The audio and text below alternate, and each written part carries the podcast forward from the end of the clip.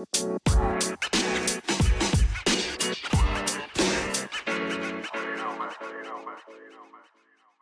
सज्जन साहिबाना ने निशानदेही आगे राम राम। जो सदा हरियाणवी पॉडकास्ट का एपिसोड नंबर 122 और आज के एपिसोड में हम बात करेंगे अरियंत पावड़िया साहब थे अरियंत जी, वाद नाम का एक पॉडकास्ट चला हुआ है। काफ़ी बेहतरीन काम करने लग रहे हैं। इससे पहले स्वराज्य मैगजीन गिला जुड़ रहे थे एज सीनियर एडिटर उड़े बड़े अच्छे न लेख लिखे हरियाणा के बारे में भी और इस दीगर मसले पर भी बात करते रहे हैं और पॉडकास्टिंग की दुनिया में मैं कहूँगा एक उभरता हुआ नाम है और बड़ा अच्छा काम कर रहे हैं। बहुत अलग अलग विषयों पे जिन पर बात कम हो है, उन पर बात कर रहे हैं। हमने एक पाँच छः एपिसोड कई बनाए थे हरियाणा की पॉलिटिकल हिस्ट्री के बारे में। लेकिन सारे यूजुअली मोनोलॉग थे, कोई डायलॉग नहीं था। और एक ज़रूरत थी कि किसी दूसरे आदमी तभी एक जर्नलिस्टिक परस्पेक्टिव ते हरियाणा की जो रिसेंट पॉलिटिकल हिस्ट्री है उस पर बात हुआ तो आज हरियन साहब तो हमने दावत दी है। तो भाई साहब राम राम क्या हाल है आपके? राम राम निशांत भाई कैसे हो? बढ़िया। तो अरियन भाई आपने मैंने एपिसोड सुना था पिछला प्रकाश सर वाला तो उसमें आपने हाँ। एक हरियाणा का ज़िक्र करा था मैं उड़ते बात शुरू करूँगा कि हरियाणा में गुंडागर्दी बहुत फैल रही है। तो ये एक ऑपरेशन चला रखा था उन्हें फ्लश आउट करने खातर। तो गुंडा एलिमेंट तो हरियाणा की पॉलिटिक्स में रहा है और हम चौटाला के टाइम तो देखते आए हैं कि गुंडागर्दी जो है पॉलिटिशियंस अपने आप उसमें इन्वॉल्व हैं। तो हरियाणा तक क्योंकि आपका ताल्लुक है, पिछले बीस साल की जो जर्नी रही है हरियाणा की एज अ स्टेट और उसकी पॉलिटिकल जो भी उसमें उतार चढ़ाव देखे हैं तो मैं हम चौटाला से शुरू करते हैं कि उस टाइम की क्या आपका याद है कि मेमोरी है उस टाइम की? तो थोड़ा सा वो मेरे तो बताओ पहले।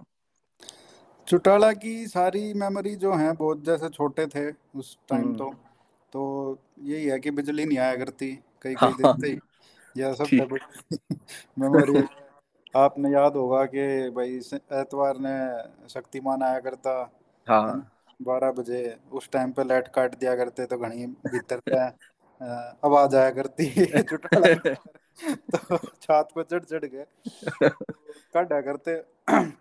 तो ये है लेकिन जैसे आपको याद होगा कि गाँव में क्या होता था पहले नालियाँ जो होती थी वो हम्म। बीच में से जाती थी मतलब अगर कोई रास्ता है तो बीच में से नाली जाती थी हाँ तो उसका मतलब बारिश आती थी तो सारी नाली का मतलब पूरा रास्ता ही खराब हो जाया करता सारे कच्चे रास्ते थे हम्म। कम से कम हमारे एरिया में तो यही था कि भाई रोहतक सोनीपत जज्जर ये वाला जो बेल्ट है हाँ। इसमें बेशक एनसीआर के पास था लेकिन जज्जर भी आपको पता है कि चौधरी बंसीलाल के टाइम जब हरियाणा विकास पार्टी की सरकार थी हम्म।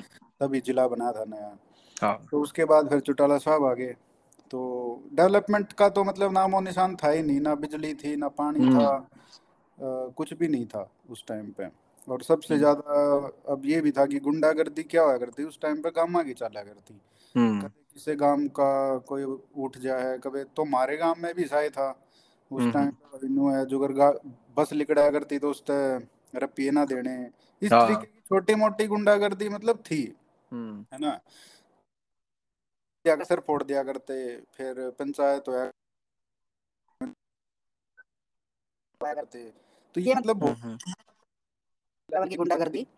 और उससे तो फिर थोड़े बहुत अपना खड़ा कल्चर उस हाँ। हाँ जो गैंग बनी एनसीआर का। युग में आपने भी रहे है कि कितना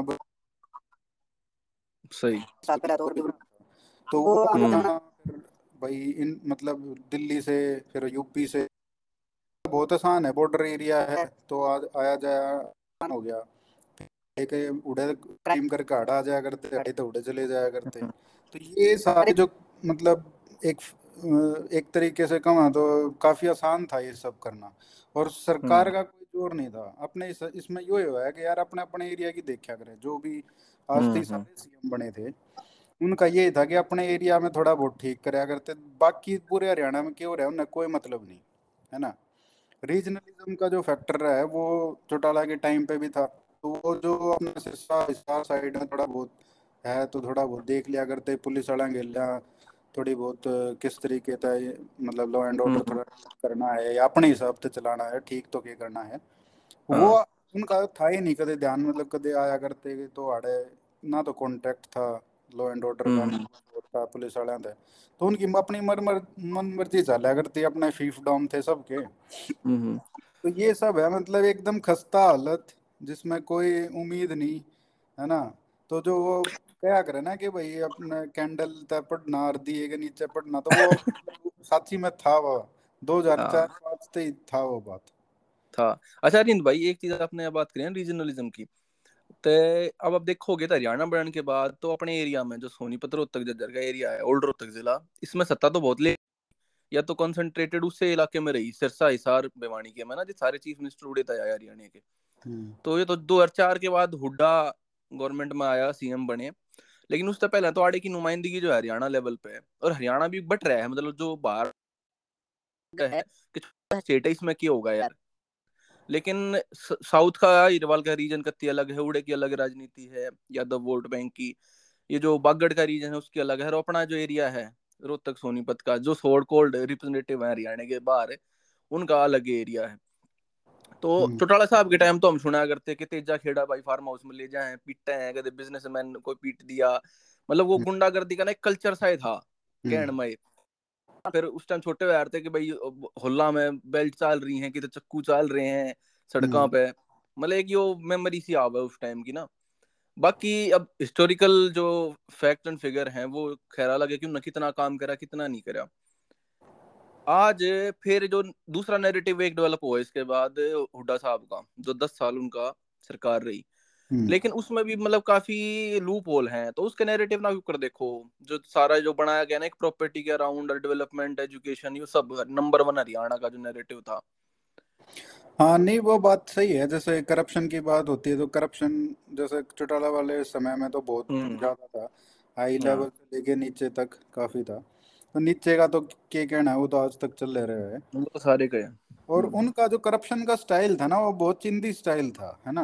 किसी की कार खोस ली किसी का कम खोस हाँ। लिया किसी की प्रॉपर्टी था मतलब उसमें क्या रसूट के सामने हम्म। रुपये भर के कोई ठा लिए तो उस तरीके का मतलब लो लेवल जो न इतना वो देखा ना था इतना कुछ था वो नहीं तो उस तरीके का उनका करप्शन का लेवल था मतलब पर्सनल हम्म। जो गुंडागर्दी थी ना और आपने भी हाँ। है कि कैसे भाई दोनों हैं इनके अजय चौटाला रवि इनकी हाँ। कैसे वो रहा करती उनका तेजा हाँ, इनकी इमेज भी हरियाणा में की थी उस टाइम पे हम्म हाँ तो वो तो मतलब रजिस्टर्ड केसेस हैं कि भाई किस तरीके से रेप का भी शायद या मर्डर का भी इस तरीके के केसेस में इन्वॉल्व रहते थे।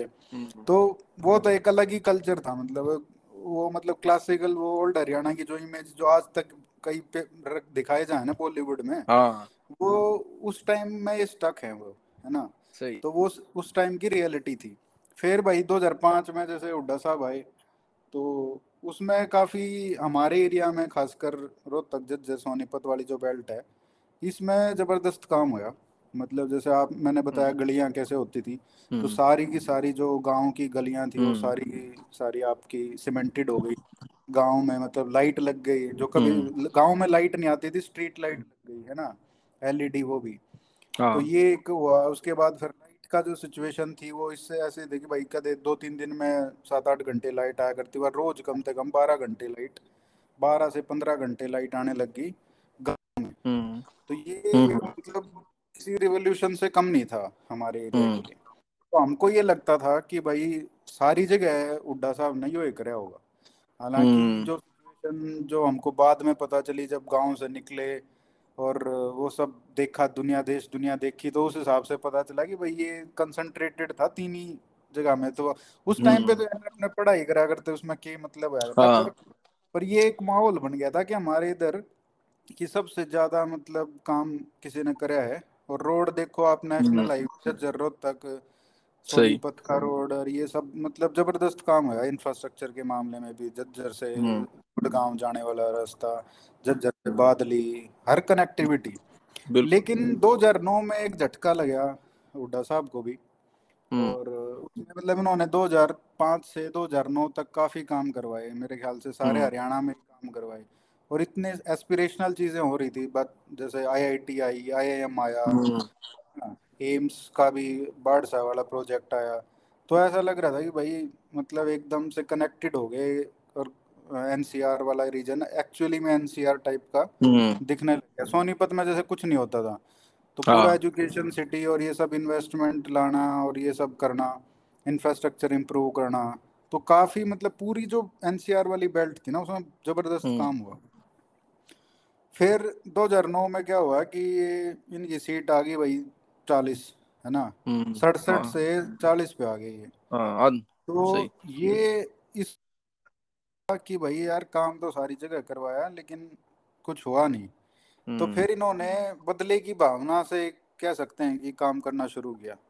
तो हम्म। जैसे उसके बाद अगर जाते हैं तो ऐसा सिचुएशन आ गई थी कि झज्जर रोहतक और सोनीपत के अलावा मतलब जब आप वहाँ से निकलते थे ना कि उसकी हम्म। सीमा जैसे झज्जर की सीमा खत्म हुई ना तो रोड की कंडीशन चेंज हो जाती थी। हम्म तो इतना बुरा हाल कर दिया इतना हम्म डिस्क्रिमिनेशन से जो बोलते हैं ना कि भाई आजकल ये फ़ैशन हो गया है कि उठा तो जाटवाद और ये हाँ। सब की आ, आरोप लगते हैं जो खासकर हाँ। की जो जाट आंदोलन के हाँ। वैसा मतलब बिल्कुल कुछ नहीं था। ठीक हम्म। है का रीजनलिज्म का पॉलिटिक्स रहा है और हमेशा से हरियाणा हम्म में रहा है पॉलिटिक्स हम्म। अपने अपने एरिया में सब सारी जात जो है उनके काम करवाए जाए पर्सनल काम हुए हैं। हाँ। लेकिन देख होते वो है कि भाई अपने चौधर का आदमी है अपने हाँ, एरिया अपने इलाके का है कि ना। बस बस वो होया करती तो। उसके बाद फिर 2009 से 14 में इन यो बुरी तरीके से शुरू कर दिया। करप्शन का ये था कि करप्शन सबने बेरा था कि भाई हुड्डा साहब भी कोई कम ना है। हम्म, और उस तक के मैंने कहा मैं ज़्यादा ही कराया पर वो बहुत सोफिस्टिकेटेड तरीके से होया करता जैसे हाँ भाई लैंड डील्स होया करती बड़ी बड़ी है ना? वो सूट केस वाला काम ना था फिर है ना? हम्म।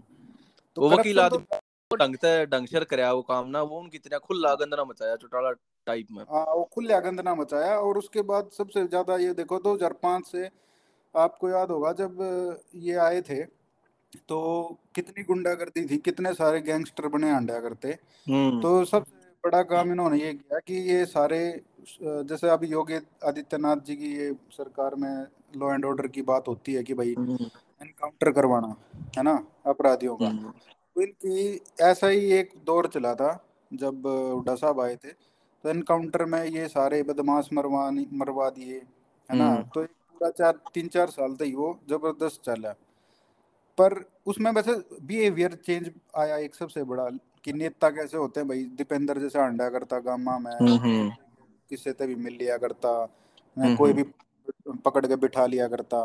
वो मतलब अपने एरिया के लोगों कभी देखा ही ना था कि भाई से भी नेता हाँ इतने हाँ। एक्सेसिबल हाँ वो तो नू भाई किसी के सर हाथ दर्दे सर पे और किसी के पकड़ के बिठा ले सकते होया ना करता तो चौधर में नू अकड़ के हाँ। चालन वाले नेता हुए हैं आज तो ही सारे। है हम्म तो वो एक एटीट्यूड भी देखा कि भाई थोड़ा अलग है। और बल्कि ये इतना हो गया था कि 2009 तक आते आते और अभी भी है कहीं ना कहीं कि हम्म। दीपेंद्र जो इमेज है वो भूपेंद्र हुड्डा से कम से कम अपने एरिया में काफ़ी ऊपर है। हम्म। लोग भाई युवाओं की बात कर लो चाहे बुढ़े की बात कर ले। मैं तो बुढ़ा में भी हम्म, कहूँगा कि जो बुज़ुर्ग हैं वो भी नू मानने हैं कि भाई दीपेंद्र तो घना सीधा बालक है। है ना हाँ यह तो बात सबको है हरियंत भाई। मतलब यह तो मैंने कितने लोगों से सुन ली कि बहुत हाँ। शुद्धा बहुत शरीफ आदमी है। हाँ। मतलब हाँ। हुड्डा उसके मतलब फादर के बारे में शायद ईसा कहने वाले कम हो हाँ। पर दीपेंद्र के बारे में यह बात मतलब चाहे उसके ओपोजिशन में भी लोग हैं चाहे कांग्रेसी ना है वे ट्रेडिशनल लेकिन फिर भी यह बात जनरली कही जाए। हम्म। तो हमने ये देखे मतलब और नौकरी में तो भाई वही बात है जुगर चौटाला ने इतने अपने रुपये दे के लगवाए होंगे चाहे कुछ करके लगवाए होंगे पर इनके टाइम पे दलाल तो है करते लेकिन अगर मान लो आप जानो हो दीपेंद्र ने जानो हो हम्म। भूपेंद्र ने जानो हो तो इस रुपये देने की ज़रूरत ना पड़ा करती और कास्ट हम्म का हम्म कोई फैक्टर ना था। हमने मारे गिल्ला बालक थे जो लाग रहे हैं अलग अलग कास्टा के मतलब हम्म ये हम्म, कम है ना कि भाई जाट लग गया करते हाँ। वो वाला सिचुएशन ना था। भाई अगर आप कार्यकर्ता तीन चार बार शक्ल दिखा रखी है तो जाके भाई मेरा छोरे का लगवाना है। अच्छा ये पर्ची का सिस्टम बताओ इस टाइम पे कि पर्ची से चल जाया करती पर्ची पहुँच जाया करती। तो यो इसमें कितनी सच झूठ है? पर्ची कुकर न्यू के पाइप पहले नाम पहुँच जाया करता जो अगर एच सी एस में भी कम है कि जो उस टाइम लग गए। हाँ। तो वे भी के भाई न्यू ना है कि वे खाली जाटे लाग रहे हैं इस टाइम पे पर इतना है कि थे जानकार है सब। बिल्कुल सारे जानकार थे इसमें कोई शक की बात नहीं। और थे सारे। हाँ ये भी है कि अपने एरिया के थे।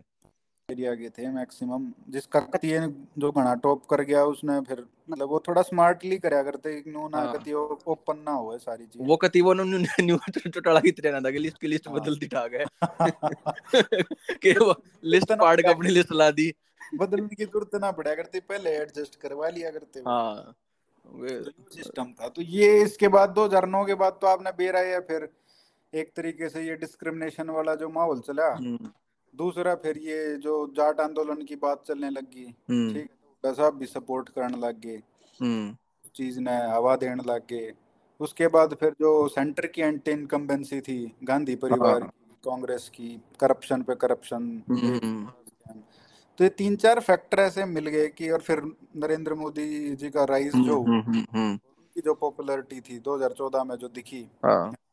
तो वो सब चार फैक्टर ये मिल गए ना फिर जो आपको बदलाव देखने को मिला वो मिला कि हम्म। सारे नॉन जाट थे वो एक तो जाट और नॉन जाट दोनों कट गए। हाँ। ये जो बेल्ट थी रो, रोहतक सोनीपत झज्जर वाली इसको छोड़ हम्म। के किसी ने वोट नहीं दिया।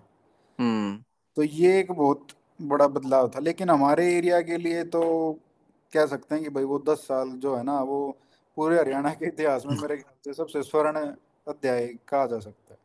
हाँ मतलब अपना एरिया के जो जितना पक्षा था डेवलपमेंट में या उड़ा काम नहीं होया करते तो हम्म, उसके लिहाज से तो एक तरह करेक्शन थी वह हिस्टोरिकल करेक्शन क्योंकि सर छोटू राम के बाद सौ साल बाद जो है जो चौधर थी वो उल्टी रोहतक में आई थी। हाँ क्योंकि इतने साल बाद हरियाणा का सेंटर शिफ्ट हो गया था हिसार सिरसा की ओर हम्म, दोबारा यो केंद्र बन गया। अच्छा आर्यन भाई इसमें तो ये एंटी इनकम्बेंसी थी जो केंद्र सरकार थी यूपीए की लेकिन इनकी अपनी गलती भी थी जो अगर आपने बताई ना इनका तो एक तरह से दोनों के फॉर्च्यून इकट्ठे हो गए 2009 के बाद ना। हम्म, गेला गेला इलेक्शन हुए और वो डाउन स्लाइड चला गया। तो हम्म, सेकंड टर्म में हम देखें जो रीजनलिज्म का इशू है हरियाणा में कि एक इकट्ठी आइडेंटिटी को ना स्टेट की ना मतलब आदमी फिर भी अपने आप ने एक दो डिस्ट्रिक्ट का ही समझा है उड़े उसी मतलब माइंड सेट उड़े इतनी सीमित रहे। तो हरियाणा में भी हम देखा ना अलग अलग एरिया है इस हिसाब से। तो चौदह में जब सरकार बनी अब नरेंद्र मोदी साहब का फैक्टर तो उसमें ऑब्वियसली रहा। उनकी इमेज का क्योंकि उससे के तुरंत बाद इलेक्शन हुए थे कुछ महीने बाद। तो अभी खट्टर साहब पे भी नहीं कहा जाएगा खट्टर साहब तो कहते मतलब आओ ताओ में भी ना थे, क्योंकि सीएम बन गए वे।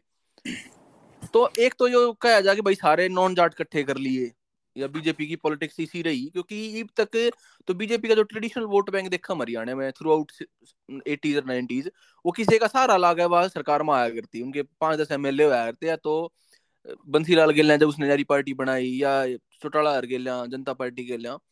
लेकिन इब एकदम जो है इतनी कम सीटा था चौदह में जो राइज है वो के एट्रीब्यूट खाली हुड्डा साहब की इनकी नाकामी अपनी गलती या कुछ और फैक्टर भी ग्राउंड पे काम करना आ रहे थे इन साल में विद इन हरियाणा इटसेल्फ नहीं वो बात सही है कि रीजनलिज्म था एक तरीके से डिस्क्रिमिनेशन भी था हम्म। करप्शन का भी एक मुद्दा था। हम्म। एक ऊब ऊब जाता है ना दस साल बहुत होते हैं। हाँ। आप देखते हो ना यूजुअली जो डायनामिक चीफ मिनिस्टर्स नहीं होते हैं ना हम्म। तो वो पाँच साल के बाद उनको पता नहीं क्या क्या? सांप से लड़ जाए ना समझ में ना आता करना they run out of ideas तो हम्म, वही हुड्डा साहब के साथ हुआ उनको पता नहीं था इंफ्रास्ट्रक्चर ठीक है रोड बना दिए बिजली कर दी ठीक है। अब उसके बाद क्या करें है ना? हम्म, एजुकेशन पे कहीं फोकस था थोड़ा बहुत जो बड़े बड़े project type I I T I M वो क्योंकि सरकार वहाँ पे थी में हम्म। प्रोजेक्ट लाना काफ़ी आसान होता था। और ये हम्म। हमेशा से आप देखोगे ना हरियाणा का एक कल्चर रहा है कि कभी भी वो सेंटर में जो सरकार होती है ना उससे अलग नहीं चलते। हाँ। पंजाब और और, और स्टेट्स में जैसे चलता है तो उससे जो डबल इंजन है ना वो हमारा डबल इंजन कई साल कई दशकों से चल रहा है। हाँ वो प्रथा है अपनी आड़े। प्र- प्रथा है वो इक्यानवे में देखो छियानवे में देखो हरियाणा हाँ। पार्टी आई इक्यानवे में कांग्रेस थी बूढ़े भी ऊपर भी कांग्रेस थी छियानवे में फिर देखो हरियाणा विकास पार्टी बीजेपी ऊपर हम्म, प्रधानमंत्री बने। सही। हालाँकि थोड़े दिन तक ही बने लेकिन फिर अठानवे निन्यानवे दो हज़ार पाँच मतलब कोई सा पीरियड ले लो इन पिछले तीस साल में हम्म, आप हम्म, देखने मिलेगा है ना? तो वो एक कहीं कहीं ना कहीं ये आप कह सकते हो कि नेशनल सेंटीमेंट के साथ ही हम्म। चलते हुए हरियाणा ने कभी कभी ये कह सकते हो कि भाई ये एक समझदारी का काम हरियाणा के जनता ने करा है। हम्म हम्म। हमारा ही फ़ायदा हुआ है सबसे ज़्यादा। सही। तो ये फैक्टर तो कभी से ही रहे हैं भाई ये तो ठीक है करप्शन वरप्शन चल रहा था लेकिन मैंने आपको जो तीन चार फैक्टर बताए अगर अलग तो कुछ नहीं है। लोगों में ये था कि नहीं मेरा ये था कि बीजेपी का राइज जो है चौदह में जो वो है वो किस तरह एट्रीब्यूट करें? इनके निकम्मेपन के एट्रीब्यूट करें या बीजेपी बीजेपी में भी कुछ पॉजिटिव था? उनकी ओर तभी कुछ कराया गया। नरेंद्र मोदी साहब के अलावा जो स्टेट यूनिट थी बीजेपी की। नहीं नहीं कुछ नहीं। ये सिर्फ़ नहीं और था ना। सिर्फ़ सिर्फ़ और सिर्फ़ मोदी जी की वजह से ही हुआ है। और वो हाँ। एक यूफोरिया जो था ना 2014 वाला हम्म हम्म। वो अलग लेवल पे था। उस हाँ। टाइम पे मतलब ये लग गया था कि चलो और बाकी इनके कोई लीडर नहीं थे। वही ना। हालाँकि हाँ, जैसे 2005 में आपको याद होगा जब कांग्रेस की सरकार बनी थी सड़सठ सीट जो लेके आए थे हम्म। उसमें इन्होंने एक क्लेवर गेम खेला था कि हम्म। इनके इतने बड़े बड़े लीडर थे उस टाइम पे कि भाई बंसीलाल बंसीलाल के तो बंसीलाल ने मर्ज कर दी थी पार्टी उस टाइम हम्म पे तो उनका लड़का था चौधरी सुरेंद्र है ना? हाँ। भजन लाल थे वो पूरे लीड में थे। सीएम हम्म। बनने के हाँ। ठीक है सारा वाला एरिया उनने कवर कर रखा था। हम्म, हुड्डा साहब याड़ा छतरी बन रहे थे है ना? हम्म, पर ने थोड़ा जींद गया ना चले जाओ। तो वीरेंद्र। और अवीरवाल माओ तो हाँ, ये ये जो राव इंद्रजीत सिंह राव इंद्रजीत सिंह ठीक है। और उधर चौधरी सुरेंद्र थे भिवानी साइड। तो हर एरिया में कोई ना कोई इनका बड़ा लीडर था। हर कास्ट में हर कास्ट में और हर एरिया में इनका एक लीडर था। तो सबको ये विश्वास था कि यार हमारा ही सीएम बनेगा अब की बार सारे एक लेवल के लीडर थे है ना? हम्म, फिर उसके बाद 2014 में अगर आओ तो हरियाणा बीजेपी में भी ऐसा ही था कि हम्म, भाई ये वहाँ से चौधरी वीरेंद्र आ गए थे यहाँ से इनके ये इंद्रजीत राव इंद्रजीत बीजेपी आ गए हाँ स्विच कर गए। करके हम्म, तो और इनका ये जो सारे लीड जब खट्टर हैं वहाँ पे लोगों को करनाल साइड में ये था कि हमारी पार्टी जो हम यहाँ पे वोट देते आए हैं बीजेपी को कभी सही है ना? हम्म, हाँ। ये तो जीटी रोड बेल्ट जो है पूरी तो रोड बेल्ट है। अर्बन एरिया है उसके। हाँ। वो कभी जीत आए थे चार पाँच सीट। हम्म, तो उनका वो एक फैक्टर था। और उसके बाद फिर आप जाटो यहाँ पे अपने साइड में जज्जर बादली वाली साइड में ये धनखड़ साहब थे ठीक हम्म, है? तो ये छह सात सीएम कैंडिडेट अपने आप बन रहे हैं। पार्टी ने तो बनाए नहीं लेकिन हाँ। सब क्लेवरली मतलब सेंटर के लीडर आया करते और वो थोड़ी हवा मार के जाया करते कि भाई थारा ही बनाएगा हम्म, इस बार तो। हाँ। तो वो वाला गेम इनने खेला तो उससे भी लोगों ने ये और उस टाइम पे 2014 का जो मैंडेट था वो कास्ट न्यूट्रल मैंडेट था उसमें ये नहीं था। हाँ। अगर आप देखो तो और कांग्रेस इतनी वीक हो गई थी कि पंद्रह सीट हम्म, आई सिमट करेगी वो दिल्ली हम्म, जो एरिया है हाँ। रोहतक सोनीपत फिर उससे ज़्यादा उन्नीस सीट आई इनेलो की आई। हाँ। इनेलो तक भी भी लोग मतलब रिकवर नहीं हुए थे। ना उनके कोई पैन प्रेजेंस थी वो उनका जो हम्म, लिमिटेशन है ना एक फेस का एक एक जो मेमोरी है लोगों की उनके हम्म, के प्रति। और 2014 तक बहुत देश बदल चुका था यार। मोदी जी प्रधानमंत्री बने हैं तो लोग एक अलग एस्पिरेशन के साथ देख हाँ। रहे हैं वो इनेलो के साथ नहीं जुड़ सकते। बिल्कुल वो ट्रेडिशनल पॉलिटिक्स जो थी वो उसके डायमेंशन में चौदह का इलेक्शन नहीं देखना चाहिए। एक वो हाँ, वाटर तो साइड अपने आप में। नई वाली जैसे मैंडेट थी ना जैसे हम्म। पंजाब में अभी आई है कि कुछ बिल्कुल रिजेक्ट कर दो जो हाँ। एग्जिस्टेंस प्लेयर हैं। तो वैसा ही 2014 में बीजेपी ने करा। हम्म, उसके बाद लोग कहते हैं कि भाई खट्टर साहब का कोई वो नहीं था हालाँकि जो पार्टी और संघ के जो बिल्कुल टॉप में है उन्होंने खबरें उनके पास पहुँच चुकी थी कि जो खट्टर साहब को चुनाव लड़वाया गया है करनाल से वो इसीलिए हम्म। लड़ाया है क्योंकि उनको ही सीएम बनाना है और किसी को नहीं बनाना अच्छा पहले ही डिसाइड हो चुका था मोदी जी के पास तो कम से कम उनके माइंड में क्लियर था और ये हम्म। 2014 में नहीं 2013 से ही क्लियर था उनको कि खट्टर साहब को ही सीएम बनाना है हम्म। अच्छा अब इस पे एक इल्ज़ाम लग गया इन चीजा में कि जो इंदराइजेशन ऑफ़ बीजेपी है कि इसे न- मतलब सीएम बना देना जिनकी अपनी कोई पॉलिटिकल स्टैंडिंग या मास बेस नहीं है। तो खट्टर साहब का नाम नहीं था चौदह पहले कोई मतलब आदमी भी नहीं जाना थे हरियाणा में कि है कौन? तो इनके अगर मैं एक ब्रीफ स्केच आप तो कहूँ कि सात आठ साल का पिछले चौदह तक लेके तो किसी एक इनका गवर्नेंस स्टाइल रहा है मतलब उस पर तो डिटेल में खैर हम आऊँगे एक एक चीज़ों पे, लेकिन एक ओवरव्यू अगर अरियंत भाई मैं कहूँ आप तक कि एक मतलब नॉन एंटिटी थे चौदह तक पहले और एक बाद में सीएम बन गए।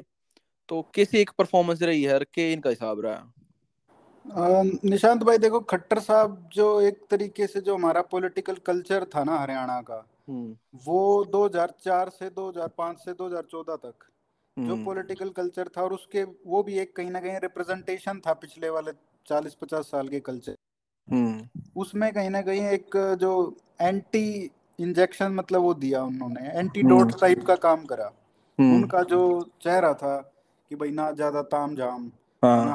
करप्शन पर्सनल करप्शन कुछ नहीं ना हम्म। परिवारवाद ना हम्म। रीजन रोहतक का है उनका परिवार है बच्चे हैं हम्म। उधर पूरा ज़िंदगी काटा और फिर करनाल में जाकर खड़े हुए।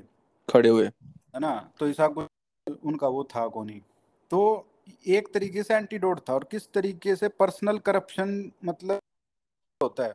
मेरे ख्याल से लाल के बारे में ये कहा जाता है कि वो एकदम इस मामले में बिल्कुल पर जो है उनसे हम्म। साफ़ सभी का सीएम कोई नहीं हुआ है। नहीं था।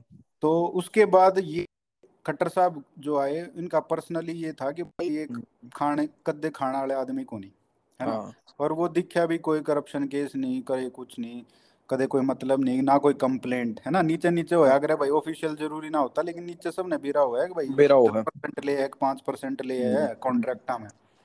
तो उनका वो कदे था नहीं। जैसे इनका जो शौक था ना जो ये कि एक अलग तरीके का आदमी मतलब सत्ता के उस पे बैठा है ना? हम्म। वही उड्डा साहब का था 2005 में जब वो आए थे जो उनका कॉन्ट्रास्ट था चौटाला के साथ।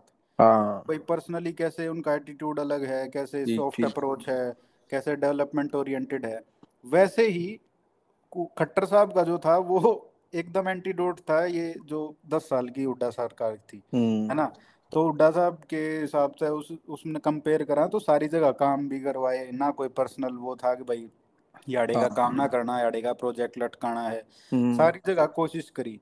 फिर जुकर हुड्डा साहब का वह बात थे ना कि भाई हुड्डा साहब ने जुकर चालीस सीट आने पाछे फिर नुतान लिया कि भाई ये तो वो सारे वोट नहीं ये तो हाँ। माड़े काम कराऊँगा। बदला बदलेगी आगी भावना मन में हाँ तो उस तरीके से 2019 में फिर इनका वो एक- एकदम रिपीट था 2009 का इलेक्शन हाँ। 2019 का इलेक्शन वैसे ऐसे ही एनालॉजी ड्रॉ करी आपने हाँ नौ और उन्नीस की। इकतीस सीट इनेलो की आई थी 2019 हाँ। में 2009 में 2019 में कांग्रेस की इकतीस सीट आई थी। हम्म और बीजेपी की 40 2019 में कांग्रेस की 2009 में 40 तो एकदम मतलब सटीक उसको एनालॉजी आप कर सकते हो है ना?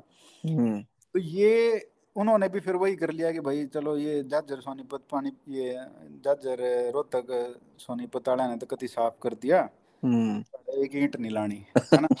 तो जाजर जाजर में तो कम से कम भाई एक वो है, चल रहा है कोई भी रोड पर जाके देख लो। बाकी हालाँकि लोग मैंने बतावे हैं कि सारे हरियाणा में ये बुरा हाल हो रहा है रोडा का तो। हाँ। पर इस तरीके से हालाँकि एक और चेंज आया जैसे भाई पॉलिटिकल शौक लगा कि 18 साल बाद कोई नॉन जाट चीफ मिनिस्टर बना। हाँ। तो ये इस 18 साल में जो जनता मतलब आगे गई बढ़ी भजनलाल का ये था कि भजनलाल यार अपने पॉलिटिकल जीनियस आदमी था वो है ना? हम्म। अपने दम पे वो सरकार गिराना सरकार बनाना है उसमें वो कला थी। बीस तीस साल तक मतलब कांग्रेस कल्चर में भी रहा सब जगह के अपनी साख थी उसकी है ना? तो साम तो दाम दंड भेद कुछ भी मतलब वो जो हाँ। मैकियावेलियन प्रिंस है ना हाँ। हाँ कॉन्सेप्ट कि कुछ भी राजा में सारे गुण होने चाहिए लाइनर फॉक्स के। हाँ। चरितार्थ कराया करते तो वो वो वाला सिस्टम उसने एक्सेप्ट कर लिए लोग मतलब वो है स्ट्रॉन्ग मैन जो भी हो ना हरियाणा में फिर हम्म। उसने एक्सेप्ट कर लिया इवेंचुअली हम्म। हालाँकि उनने भी नॉन जाट वाली पॉलिटिक्स खेली। लेकिन हम्म। फिर उनका ये एक्सेप्टेबल था कि यार ये आदमी ठीक है इसकी मतलब कुछ तो साख है लोगों में। हम्म। हालाँकि वो मतलब एक कल्चर एक्सेप्ट नहीं कर पाया कि भाई खट्टर कैसे जैसा आदमी कैसे सीएम बन गया हमारे हाँ। है ना? अच्छा और खट्टर साहब की ना स्ट्रॉन्ग मैन की इमेज भी कौन है? मतलब कितने भी एंगल तय। हम्म। हुड्डा साहब चाहे हूँ, है ना? है जो उस हम्म। तरीके से जो पॉलिटिक्स रही। और फिर जो 18 साल की जो जाट मतलब जो सत्ता रही। जाट ही बन रहा था तो हमारे जो लोग हैं उनमें ये आ गया और हमारे जो मतलब नई जनरेशन आ रही थी वो अपने उसमें सीमित रहा करते उस टाइम पे ना ट्रैवल था ना कोई से आसपास जाया करते अपने एरिया तक ही सीमित रहा करते। तो लोग ने हम्म। लगन लगे जाटे हैं अड़े पचास साठ परसेंट होंगे जाट है ना? तो वो वाली इमेज का शौक लग गया 2014 के बाद और फिर ये जब सरकार बनी फिर जाट आंदोलन का जो बीज बोया गया था हम्म 2011-12 से हम्म उस हम्म। उसने भी फिर अपने वो और उस तरीके से हवा भी दी गई ना। जैसे आपको पता ही है कि राजकुमार सैनी ने जिस तरीके से 2014 से ही शुरू कर दिया था। वो हाँ वो दोनों के ना कैंपेन हो रहा था स्टार्ट ना। फीडिंग ऑन ईच अदर बड़ा मामला चल वो रहा था। मतलब किस तरीके से पूरे समाज को गाली देना उसको उकसाना उस अच्छा से भाई उस पर आओगे जाट वाले पर आओगे है ना? वो हम्म, थोड़ा और डिस्कस करेंगे। एक चीज़ मैं इस स्टेज पे जानना चाहूँ आपसे कि स्ट्रॉन्गमैन की तो खैर खट्टर साहब की इमेज नहीं है लेकिन ये क्योंकि हरियाणा दिल्ली के नज़दीक है ना नेशनल मीडिया भी उड़ा आना जाना इजी है। हाँ। तो खट्टर साहब के कार्यकाल में ना दो तीन इवेंट हुए पहले वाले में ना। पहले एक हम्म। वो रामपाल आड़ा हो गया शुरू शुरू में हम्म। फिर ये राम रहीम वाला हो गया जाट आंदोलन हो गया बीच में। हम्म। तो एक ना लाचार सी वो प्रोजेक्शन हुई कि यार मतलब बस की कोना ब्यूरोक्रेसी जो है अट्ठा रही है या खट्टर साहब के सीएम के हाथ में तो कुछ है ही कोना तो इसमें कितनी रियलिटी है कि जो कंसंट्रेशन ऑफ़ पावर है, मैं देखूँ कि आजकल मोस्टली तो सारी मिनिस्ट्री ने हाथ में विद साहब दो रहा सीआईडी वीआईडी का भी उल्टी ले ली। तो सीएमओ में कि पिछले इतने साल में कोई मतलब जो इवन चीफ सेक्रेटरी है प्रिंसिपल सेक्रेटरी लेवल पे, कोई कंसंट्रेशन ऑफ़ पावर है या नहीं है? क्योंकि खट्टर साहब की तो स्ट्रॉन्गमैन की इमेज नहीं है। तो जो मेजर गवर्नेंस के फैसले हैं, वो कौन लेने लग रहा है फिर सरकार में। नहीं, सारे फैसले तो देखो खट्टर साहब ही लेते हैं। है ना? हम्म। वो तो उसमें कोई वो नहीं है लेकिन कभी एक्सपीरियंस नहीं रहा उनका ये सब करने का और ना वो हम्म। उनके पॉलिटिकल ऐसे कॉन्टेक्ट्स हैं ना उनके एक्सपीरियंस ऐसा था। तो ये सारे इश्यूज़ जो है ना ब्यूरोक्रेसी काफ़ी हावी हो गई। तो हम्म। उसकी वजह से वो अपने फैसले लेना और ब्यूरोक्रेसी में भी क्या है ना कि ऐसा नहीं है कि उन्होंने बहुत कम्पिटेंट लोगों को अपने साथ रखा। फिर वहाँ पे भी लॉयल्टी जो ज़्यादा इम्पोर्टेंट रहती ही है हर एक स्टेट में छोटी स्टेट में तो और भी ज़्यादा। क्योंकि आपको विश्वास नहीं है कि भाई कितने सालों से पहली बार जिस सरकार की मतलब वो बन जिस पार्टी की सरकार बनी हो ना तो कोई फेवर में है रहा है तीस चालीस सालों से ना कोई पर्सनल वो है। तो उस तरीके से उनके ना तो वो थे तो थोड़े बहुत जो ऑफिसर्स होंगे उनके जान पहचान वाले उन्हीं को वहाँ पे हम्म रखा गया। और ना वो उस तरीके से कम्पिटेंटली हैंडल कर पाए। बहुत ज़्यादा मिसलीडिंग भी काम हुए हैं। हम्म। सीएम को गलत एडवाइस मिला है ना? तो ये ये सारी चीज़ें इस मामले में हुई हैं। तो ऐसा नहीं कह सकते कि उनके पास पावर नहीं थी बट एक्सपीरियंस की कमी थी। हम्म। और वो ज़्यादा मतलब उस तरीके से करना भी नहीं चाहते थे कि हर चीज़ को दबा दिया जाए या मतलब उनका वो अप्रोच है ना? हाँ मतलब देखने को मिलता है दूसरे से कि भाई थोड़ा अत्याचार कर दो ये कर दो। तो जितना टॉलरेट कर दो ना जितना लॉन्ग रोप दिया जाए हम्म। ठीक है। अगर उसके बाद नहीं फिर थोड़ा देख लो एक्शन ले लो। जब लोगों में ये आ जाए कि भाई अब तो अति हो गई है है ना? हाँ। जैसे प्रोएक्टिवली वो वाली इमेज अभी तक भी नहीं है है ना? नहीं है। अभी है कि बस रिएक्ट रिएक्शन होता है हर चीज़ का कुछ एक्शन हुआ उसके बाद फिर रिएक्ट करते हैं। हम्म। भी ऐसा नहीं है कि एकदम मतलब इन पोल पोजीशन कभी दिखें। वो वाली हम्म तो अभी तक चल रही है। हाँ मतलब एक इमेज हो ना इन कंट्रोल वाली। हम्म। कि he is the man in control तो वो वाला जो है ना एक चाहे अब उनकी मैं कहूँगा पीआर की कमी है प्रोजेक्शन की कमी है या अपनी पर्सनैलिटी में उनका नेचर नहीं है उस हिसाब का कुछ भी हम्म। कहो। लेकिन वो क्योंकि ये जो बार बार कुछ ना कुछ हो गया ये भी जो करे आंदोलन भी होया जो फार्मर मूवमेंट इसमें भी मतलब वो एक वो बैड पीआर का गेम था सारा कि आप बैरिकेड लाना रहे हो वे टूटे हैं। हम्म। तो इतनी ज़्यादा वो फिर वो लीडरशिप कमज़ोर नज़र आने लग जाए। उस हिसाब में भी ना कि जीटी रोड पे बैरिकेड टूटते गए लोग बैठे हैं यार आप मजबूर हो रहे हो आप किसी गाँव में बड़ो हो आपने बढ़न नहीं देते। तो हम्म। पर्सनल एक वो भी है एक लीडर का ना। नहीं इन हाँ। सब चीज़ों से फिर मेरे ख्याल से जो 2016 का जो जाट एजिटेशन का जो हम्म। एक्सपीरियंस था ना जैसे हम्म। आपने फार्मर इस एजिटेशन की बात की हम्म। तो आप मतलब कितना ही कुछ भी कह लो एक जाति का ही आरक्षण में जो भागीदारी थी वो थी। हम्म हम्म। नाइन्टी फाइव परसेंट प्लस एक जाति के यहाँ पे आपके जाट और उधर जाट सिख ठीक है? हाँ। इतना ही हाँ था और फार्मर मूवमेंट में तो ये थे। हाँ कम से कम पंजाब में ये है कि इमोशनल सपोर्ट लोग दूसरी उनका कर रहे थे क्योंकि हम्म वो दिल्ली से बहुत दूर हैं तो उनको कोई दिक्कत नहीं हो रही थी। हम्म अनलाइक हम्म। हरियाणवी जो रोज आते जाते थे सोनीपत से दिल्ली जाना है या फिर दिल- हम्म हम्म, रोहतक झज्जर हाँ। से जाना है। तो उनके लिए बहुत ही मतलब परेशानी वाली बात थी ये। हम्म हम्म। अच्छा आर्यन भाई इस पाव है जाट वाला जो इशू है ना सारा क्योंकि ये थोड़ा क्रूशल भी है। एक भीम सिंह दहिया जी उनकी किताब पढ़ी थी। तो उसमें उन्होंने जैसे बार बार एग्ज़ाम्पल दिया कि जाट है कम लेकिन उनमें ना एक तो उनका नेचर ऐसा है कम्युनिटी का कि प्रोजेक्शन ऐसा लग गया है कि घने हैं। और एक थोड़ा दबदबे बात कर रहे हैं है भी नेचर ऐसा ना। तो हमेशा अपनी संख्या तो ज़्यादा लागे हैं। तो जो आपने कही ना कि बाहर वाले लोग सोचा करते कि साठ सत्तर परसेंट होंगे। लेकिन फिर बाद में पता लगा कि है ट्वेंटीज में मिड ट्वेंटीज में है। तो ये आंदोलन जो था इसके बीज किस टाइम पर बोए गए और क्यों कर ये जो है कल्मिनेशन होया इसका आते आते सरकार की, की कमी रही इसमें? इसने पहले एंटीसिपेट नहीं कर पाए हुए। देखो ये आरक्षण वाला जो सिस्टम है ना ये तो जब 2006 में अर्जुन सिंह ने ये ओबीसी पूरा ओबीसी वाला कांड किया एजुकेशन हम्म। और हाँ। और एस्पिरेशन आपको पता ही है कि उस तक लोगों में ये आ गया था कि एजुकेशन से इम्पोर्टेंट कुछ नहीं है। कुछ नहीं है। तो चार पाँच साल उसको लगे हरियाणा में मतलब रियलाइजेशन सेट होने में। उसके बाद फिर के आंदोलन के लिए कमेटी बनी और ये सब शुरू हुआ। हम्म। तो यहाँ पे भी जैसा साहब ने भी देख लिया कि भाई अब मैंने काम तो करा नहीं तो कम हम्म। जाटा नहीं इकट्ठा कर लूँ है ना? हम्म। के सपोर्ट थे दोबारा 2014 में कराएँगे। पर उनकी भी एक वो थी कि काम भी करते मान लो भाई जो रोहतक सोनीपत वाली बेल्ट से बाहर जो जाट है जो आधे वहीं रह गए ना बाहर। हाँ। पर उन पे भी फोकस करते उन एरियाज़ पे भी फोकस करते तो वो उनके लिए थोड़ा प्रोडक्टिव रहता। लेकिन हम्म। सिर्फ़ जाट को हवा देना थोड़ा बहुत उनको सपोर्ट करना और फिर पास करवा लेना सेंटर से हम्म। है ना?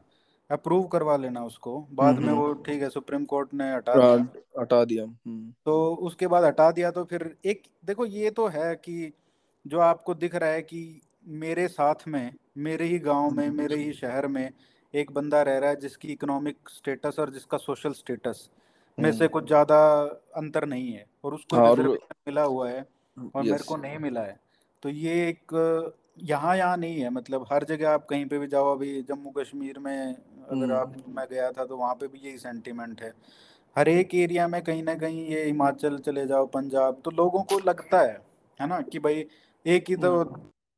हमारा ना तो कोई सोशल ऐसा है कि हम ज़्यादा बड़े हैं है ना। आजकल तो वो सब खत्म ही हो गया है शहरों में खासकर तो ये एक रिजेंटमेंट सोशल लेवल पे जो था वो रिफ्लेक्ट हुआ धीरे धीरे करके पूरे स्टेट लेवल पे।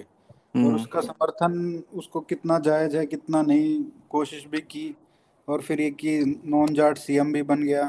तो एक आपने सुना होगा कई लोग कहते थे कि भाई अगर आरक्षण ले रहे हो तो सारी राजनीतिक पोस्ट हमारे को दे दो। हाँ। इस तरीके की बात है एक, एक ले लो या तो फिर नौकरी ले लो या फिर राजनीति में राजनीति ले लो। तो ये इस तरीके का माइंड सेट है बट डोमिनेट डोमिनेटिंग ऐसा कुछ नहीं है देखो कल्चरली अगर आप देखो तो उसमें अभी बहुत कुछ काम बाकी है है ना पॉलिटिक्स हम्म। में ही थोड़ा बहुत डोमिनेशन था सोशल लेवल पे हाँ ठीक है अपने एरियाज़ में तो भाई सभी होते ही हैं ना हम्म। भी अगर कोई lower caste so called lower caste का कोई गाँव और वहाँ पे जाट मान लो माइनॉरिटी में है तो हम्म। वहाँ पे भी वो लोग करते ही हैं थोड़ा बहुत दबदबा उस तरीके से हो ही जाता है नंबर्स का वो तो हर जगह है। ना? हालाँकि थोड़ा नेचर वाइज है और उनका ये भी एक नेचर है कि हर पार्टी में कहीं ना कहीं पैर अड़ा के घुस जाते हैं है ना? जैसे हाँ, इसके बाद जब उनको लगा कि भाई पूरा हटाने की कोशिश की जब नहीं हटे तो फिर उड़ा ही पड़ जाओ। वो वाला तो इनका नेचर है ही डोमिनेट और वो तो यार हर डोमिनेंट कास्ट है अगर यूपी में वो तो हर एरिया में है है ना राजपूत को ले लो राजस्थान में तो ये हर जगह हर कास्ट का होता ही है तो इसमें कोई नया वो और अलग बात नहीं है हालाँकि जो पार्टीज़ थी सक्सेसफुल हो हम्म। पाई बीजेपी खासकर की नॉन जाट्स को मोबिलाइज करने में और हम्म। इन्होंने इसमें बीजेपी को ज़्यादा काम नहीं करना पड़ा उनको बस ये है कि ये सैनी जैसे जो लीडर थे हम्म। बस उकसाने का काम किया और बीजेपी ने बस ना उनके खिलाफ कोई एक्शन लिया। हाँ। जाटों ने सोचा कि भाई ये तो इनके पूरे सपोर्ट में है। हालाँकि अगर आप बीजेपी का पूरा नेचर देखो पूरे ऑर्गेनाइजेशन का वो हम्म। कभी भी किसी को मतलब कुछ कहते नहीं है। वो कितना कुछ भी बोलता जाए बेशक उनके लीडर्स के खिलाफ ही बोले है ना? खुद के बड़े बड़े लीडर्स उनके मोदी जी के खिलाफ बोलते हैं अमित शाह बोलते हैं उनको कभी नहीं हटाते वो बोलते ही नहीं रिएक्शन हम्म, हम्म, हम्म। इसको तो पूरी की सपोर्ट है मोदी योगी मोदी और अमित शाह की सपोर्ट है खट्टर की सपोर्ट है। तो ये जो एंटी तो जो मतलब सेंटीमेंट है इसको जो हवा दी जा रही है ये पूरे समर्थन है बीजेपी का। तो वहाँ से फिर बातें मतलब डिटीरिएट ही होती गई। और उसके बाद तो आपको पता ही है प्रकाश सिंह कमेटी की जो रिपोर्ट है हाँ। उसमें किस तरीके से एक एक इवेंट बताया गया है हम्म। कि कहाँ किस वजह से और क्यों आग लगी पूरे हरियाणा में? हम्म। तो वो तो क्लियर है कि किसकी रिस्पॉन्सिबिलिटी थी किसकी नहीं। अब वो हम्म। प्रकाश सिंह कमेटी की रिपोर्ट को ना कोई पूछता है ना कुछ हाँ। की सुध ली जाती है। तो क्योंकि वो सरकार के भी कहीं ना कहीं मतलब मेजोरली उन्हीं के खिलाफ थी कि जो हाँ और वो उनकी कमी बता दी ना उसने। हाँ। वो जो ब्यूरोक्रेसी या पुलिस वाले जो उनकी उस टाइम पे एक्शंस थे बिल्कुल। तो वो भी वो जो अकाउंटेबिलिटी के सब बच्चे हैं। बिल्कुल। यही रोड़ा है अच्छा अरिंद भाई, ये तो ठीक है, लेकिन इसमें एक वो जो चौदह में कांग्रेस ने पहले इलेक्शन आते आते, एक वो ऑर्डर निकाल कर दे दिया रिजर्वेशन, फिर वो ओवरटर्न कर दिया सुप्रीम कोर्ट ने, फिर रिव्यू करा, वो भी नहीं माना फिर ये और एलिमेंट्स जो है ना, इसमें इकट्ठे हो गए, कोई युद्ध वीर मलिकावा है किते थे, यूपी थे, कोई और, ये सारा तो ये जो सिस्टम है ना तो इसने कुछ लोग आरोप भी लगाओगे हुड्डा साहब जो है, शायद दे रहे थे पीछे थे, क्योंकि रोहतक इसका बेस बना। तो इस इस आरोप में कितनी सच्चाई आपने क्या लग गए हैं? ये तो यार अब मेरे को इसमें ज़्यादा सच्चाई लगती नहीं।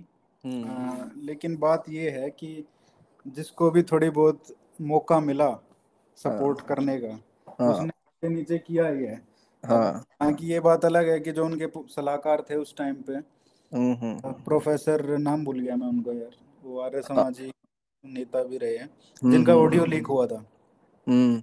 तो वो हुड्डा साहब के सलाहकार भी रहे तो उनका ऑडियो लीक हो गया कि भाई हम कुछ क्यों ना करते। हाँ। तो इस तरीके से नॉर्मल होता ही है यार कि भाई इतना आंदोलन हो रहा है और तुम करते नहीं। तो ये हवा तो सबने दी है। ठीक है हम्म वहाँ से चौटाला हर ने भी आपने याद होगा कि जो प्रकाश सिंह कमेटी रिपोर्ट में ही लिखा है दिग्विजय चौटाला की स्पीच है। हाँ। जूता बाटा का और छोरा जाटा का ऐसा कुछ करके उन्होंने हम्म। मतलब एक रैली में बात कही थी। तो वो सब रिकॉर्डेड है सारा सबने कोशिश करी हवा देने की। हम्म हम्म। हालाँकि जो नॉन जाट एलिमेंट थे अब वो भी जो चाहे ब्यूरोक्रेसी में हो चाहे पुलिस में हम्म। हो वो भी एक्टिवेट हो गए। जैसे आपको पता ही है रोहतक में कैसे पूरी रा, रात में जैसे कॉलेज में घुस गए थे। तो एक डीएसपी जो थे वहाँ के शायद मैं अगर गलत नहीं हूँ तो डीएसपी थे वो। तो वो बच्चों पे जो जाट बच्चे थे उनको कैसे प्रताड़ित किया रात में हाँ। है ना? फिर उसकी ग- आवा फिर गामा में पहुँच गई भाई बालका ने बालक पीट दिए मारे। हम्म फिर वो हम्म गामा में तो लोग उठ का आगे है ना? हम्म। तो ये जो चिंगारी ऐसे मतलब लग गई क्योंकि आपने मतलब नीचे तक ये पहुँच गया था और जाटों में हम्म। जाटों का भी इसमें कोई वो कम योगदान नहीं है। अब आप देखो हमारी कम्युनिटी के लोग सारे रोड ब्लॉक करके बैठ गए। हम्म। जो मेन अपने रोड थे भाई आने जाने नहीं दे रहे हम्म। नेशनल हाईवे पे बैठना तो ये भी तो गलत है ना? हम्म। तो इस तरीके से भाई आप रिजेंटमेंट ही क्रिएट कर रहे हो। आप सोच रहे हो कि आप साठ परसेंट हो और आप हम्म इस तरीके से रियलिटी में आप पच्चीस परसेंट हो। पच्चीस परसेंट हो। तो हम्म आप ऐसे नहीं कर सकते कि पिछहत्तर परसेंट लोगों की ना करके आप सोचो कि आप कम काम करवा लोगे। हम्म। तो उस तरीके से सब रिजेंटमेंट सभी कम्युनिटी में। और उसके बाद तो फिर आपको पता ही है कि भाई कितने दंगे हुए। उसमें दुकानें जलाई गई। उसमें बिल्कुल। असामाजिक तत्व भी थे लेकिन जिन्होंने फ़ायदा उठाया चोरी वोरी हाँ। की। लेकिन फिर वही बात है कि जब फिर कोई देखता नहीं कि भाई मेरी किसने जलाई है तो आंदोलन के ऊपर ही इसकी हाँ। सारी की सारी वो जिम्मेवारी तो है राइट्स का नेचर ही सा हो जाए ना उसमें तो सब हाँ। गंगा महादो में है वो तो और किसका आप किसी का इसमें मतलब ना सबसे होता बड़ी बात ये देखो कि कोई भी लीडर लीडर तो कोई था ही नहीं लीडरलेस लीडरलेस था हाँ हाँ। हम्म। तो वो हमारी सबसे बड़ी कमी ये थी कि एक तो वो नॉन वायलेंट नहीं रह पाया और हम्म। एक अन मतलब उसको जस्टिफाई नहीं कर सकते उस तरीके के हम्म। मेथड्स यूज़ किए गए हाँ उस एक्ट को जस्टिफाई नहीं कर सकते चाहे आपका कॉज कितना भी जेन्युइन या नॉन जेन्युइन हो। हाँ हाँ। लेकिन वो सारा फिर वो ना माटी में मिल गया जो भी कॉज था। मार्टिन है ना? ऐसा हो गया। अच्छा अरियन भाई थोड़ा लिकड़े हैं। सोलह हाँ। वाली चीज़ तो ये हमारा एक थोड़ा मेमोरी है इसकी ओवर हैंगिंग ना। हाँ। क्योंकि मैं फैकल्टी में था उस टाइम लॉ अच्छा। फैकल्टी में और एक आया मेरे दौरे यूपी का छोरा। कि दैया साहब आपने यूके करवा दिया आप ये क्या कर रहे हो? हरियाणा में आपने नाच करवा दिया। भाई का मन ना भाई के करवाया है। हम्म। तो एक जो नॉन जाट्स में जो सेंटीमेंट बना ना इस हम्म। तय वो भी मतलब लॉन्ग टर्म के लिए वो ठीक नहीं था। हम्म। और ये ये बात गलत है कि भाई अगर आप मतलब ये देखो ना बीस तीस साल से जाट सीएम बन रहा है। हाँ। अठारह साल हो गए थे ठीक है? और मेजोरिटी अगर देखा जाए तो सारे जाट ही सीएम रहे हैं ना। आप ऐसे नहीं सोच सकते कि भाई दूसरी कम्युनिटी को रिप्रेजेंटेशन ही ना मिले। हाँ। ना? इनका रिप्रेजेंटेशन का हमेशा ही चाहे जाट सी जाट सीएम बनता था चाहे हुड्डा हम्म साहब रहे हो चाहे चौटाला साहब रहे हो अगर आप जाट लैंड की बात करो इन हम्म। जाट में कम से कम जो अर्बन एरिया या सेमी अर्बन एरिया थे वहाँ पे नॉन जाट ही खड़ा करते थे ये लोग। हाँ। जाट तो हमें बतेरे। है हम्म ना? ये एक मेंटेलिटी थी कि अगर एमएलए को नॉन जाट कोई है तो उसको खड़ा कर दो। तो नॉन जाटा के भी वोट मिल जाएँगे और जाटा के भी वोट मिल जाएँगे। हाँ। तो ये इनका चल रहा था। अब ये उल्टा हो गया कि ऊपर नॉन जाट बैठा है है ना? हम्म। तो तब ये सारी सिचुएशन खराब होनी शुरू हुई। लेकिन ऐसा नहीं होना चाहिए किसी भी कम्युनिटी को डेमोक्रेसी में सबको रिप्रेजेंटेशन अगर मिलता रहे सोसाइटी में तो हाँ ये सोसाइटी की हेल्थ के लिए उसके अ, उसके लिए बहुत अच्छा है और बहुत ज़रूरी है। कि लोगों को हम्म। ये नहीं लगना चाहिए कि यार एक ही कम्युनिटी का दबदबा है या एक ही तरह के लोगों का दबदबा है। बिल्कुल और इसके लॉन्ग टर्म नेगेटिव इफ़ेक्ट से हमारे शाम यहाँ हैं। कुछ लोग तो न्यू भी कहा करते भजन लाल अपने आप कहा करते कि मैं जाट हूँ मैं तो वैसे बिश्नोई हूँ तो खैर। वो तो सच है वो तो मैटर ऑफ़ फैक्ट है वो तो हाँ मैटर ऑफ़ फैक्ट है वो कि वो बाय कास्ट तो जाट थे लेकिन वो उनकी जो हम्म, फेथ है वो बिश्नोई है तो हरियाणा में बाय एंड लार्ज से कल्चर जो है ना ये आप बिल्कुल ठीक आपने पॉइंट आउट करा। अच्छा उन्नीस में हो है, फिर वो जो सेम 2009 रिपीट हो जाए है एक मैरिज ऑफ़ कन्वीनियंस है, फिर जे जेजेपी बना है, वो उनके अपने इंटरनल स्कॉबल है, इन एलो के बीच का, चाचा भतीजे की लड़ाई, कुछ कह लो उसने। तो अब ये थोड़े मुश्किल पोजीशन में है सीट कम होगी जे जेजेपी जो है, वो आ जाए, सरकार बना ले गले मिलकर ये और डिप्टी सीएम बन जाए, दुष्यंत साहब। तुरंत कुछ साल बर्बाद है, यो आंदोलन जो है, किसाना वाला यो परवान चढ़ा है कोविड आ जाए। तो 19 में जो बीजेपी की क्या मजबूरी रही? मतलब खाली सत्ता उन्हें कंटिन्यू करनी थी क्योंकि अब चौटाला साहब अगर सत्ता में आए हैं तो कुछ ना कुछ जो है स्टेक इन द पाई उनना चाहिए। तो ई वे है, उनका वो स्वर बदलने लग रहे हैं। कुछ टाइम बाद उन पर बहुत प्रेशर पड़ा आंदोलन के टाइम कि भाई तुम छोड़ो सरकार ने उन्होंने नहीं छोड़ दी जो भी उनके लेजिटिमेट लेजिटिमेट रीजन थे। तो आप उस मैरिज ऑफ़ कन्वीनियंस ने क्यों कर देखोगे? कि उनकी ना तो आइडियोलॉजी मिलती ना कोई उनका मतलब क्या कहते हैं प्रोजेक्शन हो अपना वो मिलता आपस में दोनों पार्टियाँ का। तो उस जो उन्नीस में होया और आगे गई वो क्या चौबीस से कंटिन्यू रहेगा इस अलायंस ने कर देखो आप। नहीं ऐसा तो कुछ है नहीं आइडियोलॉजी क्या है? चौटाला पार्टी की क्या आइडियोलॉजी कोई आइडियोलॉजी नहीं है। हाँ तो वो तो कहीं भी मिल सकते हैं बस उनको ये था कि ऑफ़र तो दोनों जगह से गया था कि अच्छा हुड्डा साहब की तरफ़ से हुड्डा साहब की तरफ़ से भी गया था दीपेंद्र और जो ये दुष्यंत हैं शायद मिले भी थे जो मेरी इन्फॉर्मेशन है कि ये ऑफ़र किया गया था कि डिप्टी सीएम वाली पोस्ट ही ऑफ़र की गई थी लेकिन वो बोल रहे थे कि सीएम बनना है सीएम। है ना? लेकिन बीजेपी के साथ वो पॉसिबल नहीं था कि हाँ। वहाँ पे मतलब अलग इक्वेशन था उनका चालीस सीट था और ये भी उनको डिसाइड करना था कि भाई अगर हम सरकार में आते हैं क्योंकि आप देखो तो कितने 2005 से लेके 15 साल हो गए थे पार्टी के ना नई पार्टी बनी थी ना पैसा था ना कुछ था। हाँ बिल्कुल। सरकार का जो लाइफ लाइन थी वो ज़रूरी थी उनके लिए।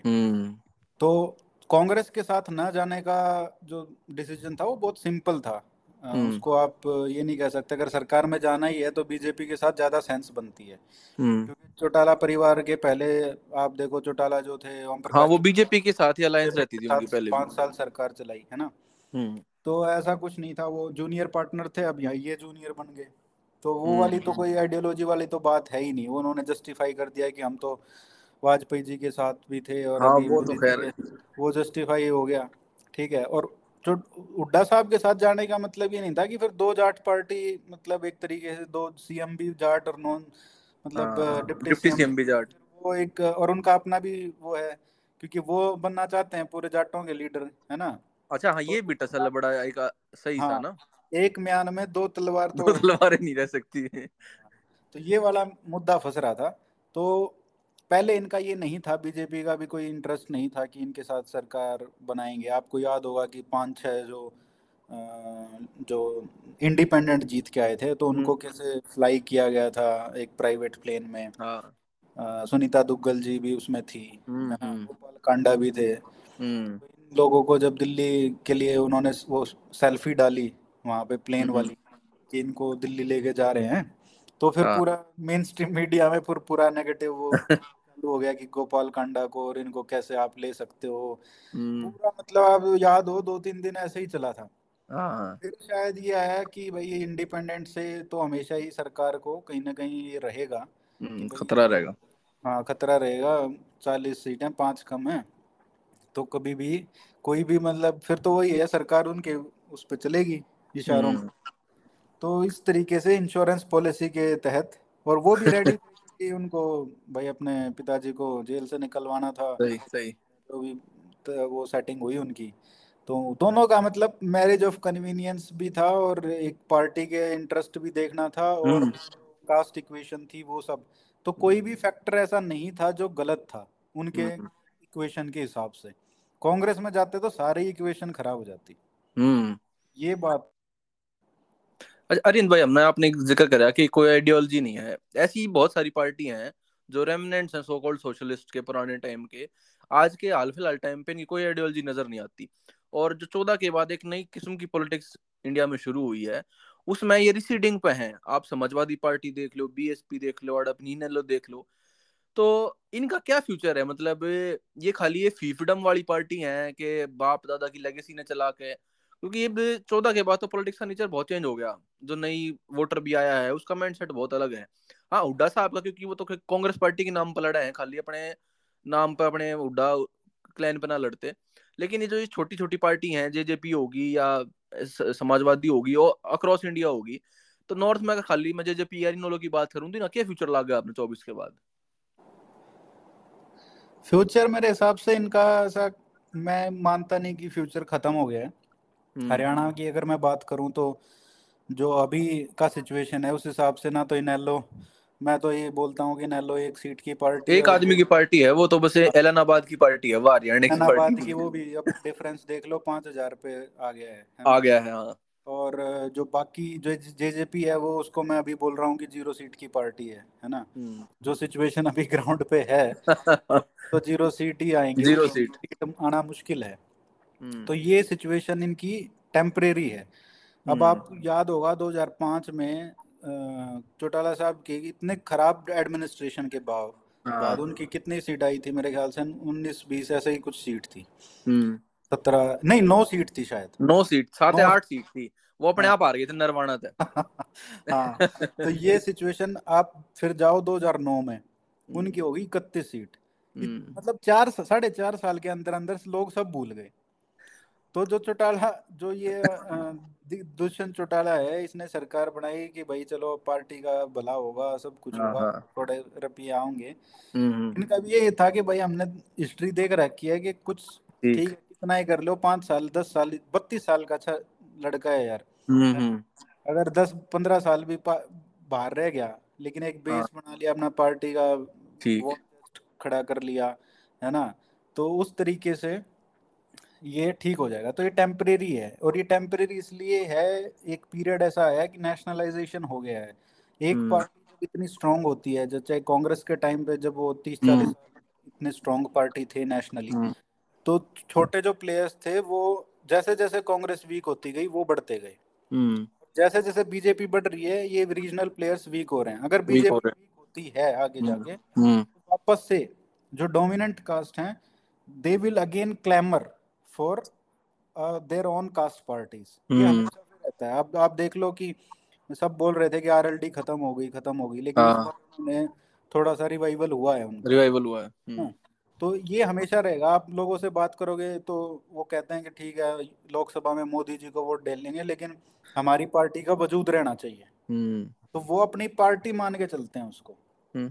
हालाँकि जो लीडर ऐसे अब हैं जिनका वो कनेक्ट नहीं है हम्म। जो पुराने वाले जो लीडर्स थे उनका होता था तो वो एक इनकी कमी है हालाँकि अगर ऐसा कोई आता है कि भाई जो वाइब्रेंट लीडर है अब जैसे हम्म। बिहार में क्या हो रहा है बिहार में ये लालू प्रसाद के बाद उनके थोड़ा एक पीरियड आया कि जिसके बाद कमज़ोर हुई पार्टी हाँ, हाँ. लेकिन अभी फिर तेजस्वी तेजस्वी के बारे में कम से कम उस मुस्लिम यादव जो कॉम्बिनेशन है वो इतना ही स्ट्रॉन्ग लालू के टाइम पे ठीक। तो और लोग और उसके बाहर भी फिर मतलब देखते हैं युवा है ये सब है तो आ, किस तरीके से वो काम करवाता है एक्टिव रहता है ग्राउंड पे तो वो सारा उनके ऊपर डिपेंड करता है। अगर आप घर हम्म। पे बैठ जाओगे और ये सब सोचोगे कि लोग वोट डालते रहेंगे वो सिचुएशन चेंज हो गई है। अब ब्लाइंड फेथ से लोग नहीं डालेंगे। नहीं करते। कर रहे हो तो वोट नहीं डालेंगे। लेकिन लोग हैं जो बेसिक एक्सपेक्टेशन है वो ये है कि ये बनी रहे। हम्म। अच्छा एक चीज़ में मतलब मैं टेक अवे फिर आप की बात लूँ कि मतलब basically they should bide their time अगर इवन आउट ऑफ़ पावर चले जाएँ 24 में तो एक साइकिलिकल जो है ना, एक यो पॉलिटिक्स में चले जा है। एक मतलब लोग फिर याद कर ले दोबारा, एक जो इनकम्बेंट था परेशान हो गए। लेकिन, अरियन भाई आपकी नज़र में ये जो है कि था मास कनेक्टिंग का इतना नहीं है, लेकिन फिर भी आपने कुछ ना कुछ काम तो करके दिखाना पड़ेगा। तो अब जे जेजेपी जैसी पार्टी है हरियाणा में कांग्रेस तो दस साल हो लिए आउट ऑफ़ पावर रहेगी। लेकिन फिर भी यही आप जैसे भारत जोड़ो यात्रा देखोगे तो राहुल गांधी की एंट्री वो है तो साथ में दोनों बाबू बेटा जो है इकट्ठे हैं और मतलब वो उनका प्रोजेक्शन है कि हरियाणा की कांग्रेस जो है वो खाली उड्डाज है। हम्म। तो उनने तो अपना बचा रखा है होल्ड भी मतलब दस साल आउट ऑफ़ पावर रहने के बावजूद। तो उनका की कमाल है क्योंकि कांग्रेस में भी बड़ा इंटरनल जो है ना फैक्शनलिज्म है। हम्म। सुरजेवाला अलग शैलजा वो उनकी फिर वो उस साइड कौन है वो चौधरी चौधरी है एक। जो इनके परिवार की बंसी लाल के। तो उसमें भी बड़ा फैक्शनलिज्म है लेकिन हुड्डा साहब ने जो अपनी पकड़ रखी है दस साल में इब्बी और अब चौबीस में शायद इलेक्शन होंगे तो दोबारा वो कंटेस्ट करेंगे एज अ सीएम फेस तो उनका हम्म। क्या कमाल है कि वो पोजीशन में रहते रहते भी मतलब उनकी एक वैसे तो इलेक्शन हार गए लेकिन जो इमेज है ना जैसे भजनलाल आउट ऑफ़ पावर हो गए तो फिर पाँच में फिर सीएम नहीं बन पाए। लेकिन इनका ग्रिप भी है। ग्रिप इसलिए है क्योंकि देखो 2019 की अगर बात करें तो 2014 हम्म। में तीसरे नंबर की पार्टी थी कांग्रेस हम्म। दूसरे पे थी इनेलो हम्म। ठीक है? अब उनमें फूट पड़ गई। अगर ये बात भी होती है कि 2019 में अगर फूट नहीं पड़ती इनेलो में तो ये सबसे ज़्यादा बड़ी पार्टी जो तीस इकतीस सीट वाली है ना जो कांग्रेस के आई वो उनके नहीं आते वो इनेलो के आते। कहीं कहीं सच बात भी है। अगर वो पार्टी इकट्ठे रहते और दुष्यंत का फेस होता हाँ। तो वो एक उम्मीद लोगों में छूट गई थी कि यार अब इनकी पार्ट इनकी तो सरकार नहीं आने वाली और हम्म। लोग ये देखते नहीं कि जो जाट है वोट बैंक वो इन दो धड़ों में बटा हुआ है ठीक है हम्म। वो बीजेपी को वोट दे देंगे जो जीन साइड के हैं और इस साइड के लोग हम्म। बल्कि वो उड्डा को वोट नहीं देंगे तो वो इतने कटे हुए हैं उससे तो वो दो क्योंकि वो डिस्क्रिमिनेशन है ना दस साल का देखा है उन्होंने अभी फ्रेश है कि यहाँ पे कोई काम नहीं हुआ था। वो एक पर्सनल कनेक्ट है ही नहीं हुड्डा के साथ जो उन उस साइड के जो जाट हैं। हाँ उनका मतलब बागड़ी जट्टा का तो है हमारे वाले साइड वाला मतलब है ना है। हाँ तो एक वो रिवालरी भी है कि भाई चौटाला साहब को जेल भेज दिया था हाँ। और किरण है उसके साथ अच्छा नहीं बनता। तो ये सब फैक्टर्स हैं लेकिन अभी एक यूनिक सिचुएशन मेरे को बनती हुई दिख रही है नहीं रही पिछले तीस साल में वो हम्म। ये है कि टू इलेक्शन की तरफ़ बढ़ रहा है हरियाणा हम्म। है ना अगर आप मतलब BJP versus Congress as simple as that हाँ बीजेपी वर्सेस कांग्रेस और उसमें भी जब बीजेपी बैकफुट पे है क्योंकि दस साल की एंटी इनकम्बेंसी हाँ। है डायनेमिक सीएम का सिर्फ़ मोदी का फैक्टर है और जो नॉन कोलिशन जो हाँ, बीजेपी का वो भी अब हम्म। उतना वो नहीं है दो में उन्होंने देख लिया कि भाई कैसे एकदम से गया वो नॉन कोलिशन काम हाँ, नहीं किया नहीं करा वो तभी काम करेगा जब आप पोलराइजेशन इतना बढ़ा दो तभी काम हम्म। के अलावा जब एक डोमिनेंट कास्ट होती है ना उसका एक नेचर है कि वो हमेशा पॉलिटिकल है बहुत और हाँ। वो हमेशा ही वोट टर्न आउट के लिए हमेशा रेडी रहती है चाहे हम्म। पंचायत का हो चाहे छोटा हो चाहे बड़ा हो वो उतने ही नंबर में वोट डालेंगे लेकिन अगर आप नॉन जाट्स का देखो नॉन डोमिनेंट कास्ट का देखो तो वो बहुत ही इम्पोर्टेंट इलेक्शन है या बहुत कुछ साख पे है तभी वो अपनी पावर या अपना प्रेजेंस हम्म। दिखाने के लिए आते हैं। 2019 लोकसभा में आए रोहतक में आपने देखा कैसे दीपेंद्र हुड्डा हार गए। पहली हाँ, बार हार गया। नॉन नॉन जाट एमपी बना रोहतक से। हम्म। तो वो हुआ लेकिन वो फिर 2019 में इन्होंने इतना वो कर दिया पिछहत्तर पार और ये सब तो या तो उन्हें हम्म। लगा होगा कि भाई ये तो जीते ही पड़े हैं क्या करना है वोट डाल के। या फिर एक ये भी है कि यार ठीक है मतलब क्या इतना इमोशनल कुछ था नहीं उस टाइम पे है ना? ना ना वो सब मुद्दे थे। आपको याद होगा 2019 में ऐसा कोई नॉन हाँ, वाला इशू इशू भी नहीं था। है ना?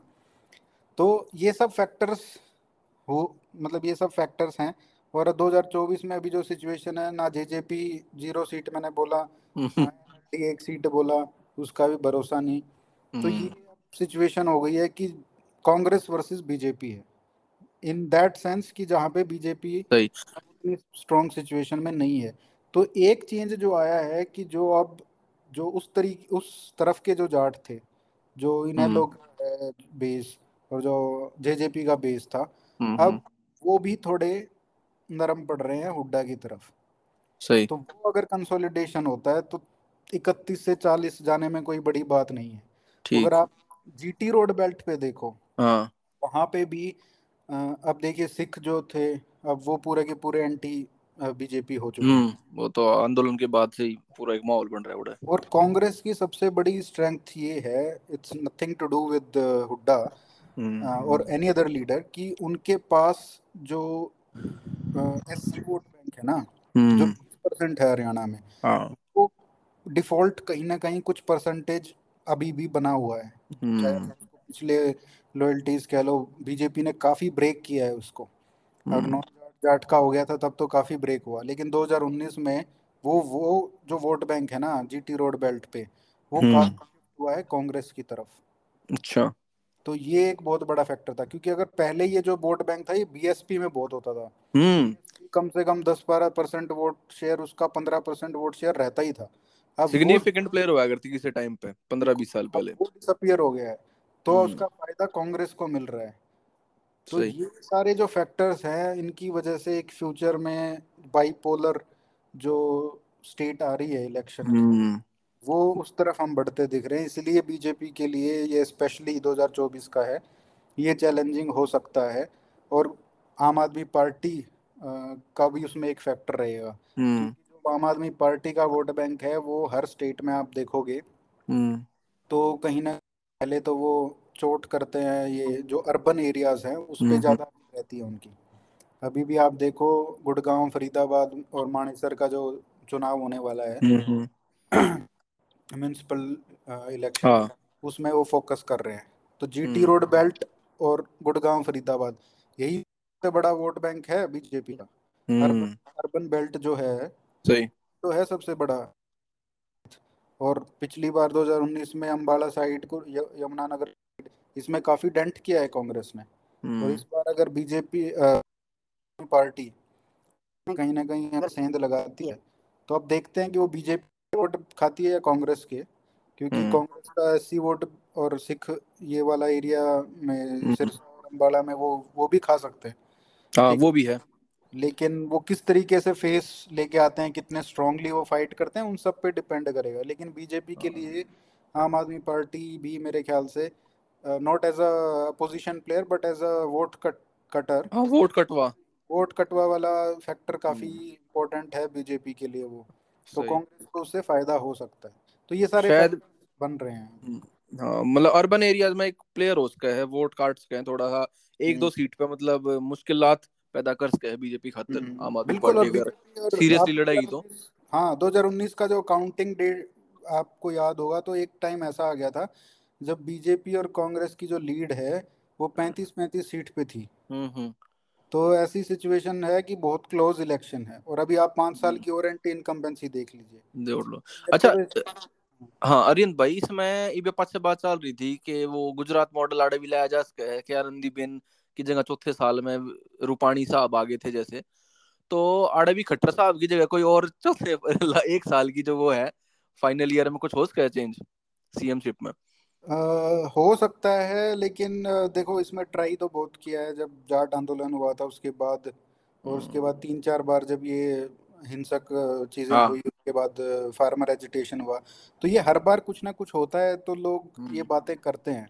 और मेरे हम्म। ख्याल से जो मेरी इन्फॉर्मेशन है पार्टी में लोगों ने बहुत ट्राई भी किया है। ट्राई भी कर रहे हैं। ऐसा नहीं है कि लोग बहुत खुश हैं।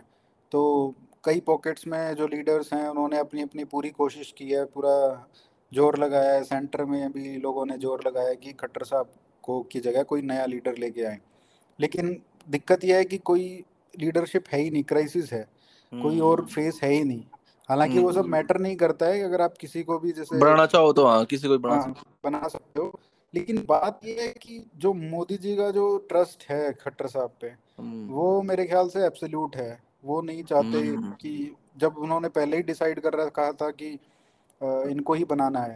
सीएम बनेगा। लीडर्स हैं ही नहीं जिसको जिनका संग में रहा हो जिनका पर्सनल रिलेशनशिप है हम्म। मोदी जी के साथ जो ट्रस्ट लेवल है। वो तो उन्नीस सौ छियानवे में जब यहाँ पे प्रभारी थे हरियाणा के तब से ही उनका रिलेशनशिप है उनके हाँ। साथ साथ में रहते थे साथ में काम करते थे। तो वो एक अलग अलग लेवल का रिलेशनशिप होता है। तो मेरे को नहीं लगता कि इतना मुश्किल इतना आसान है इनको हटाना।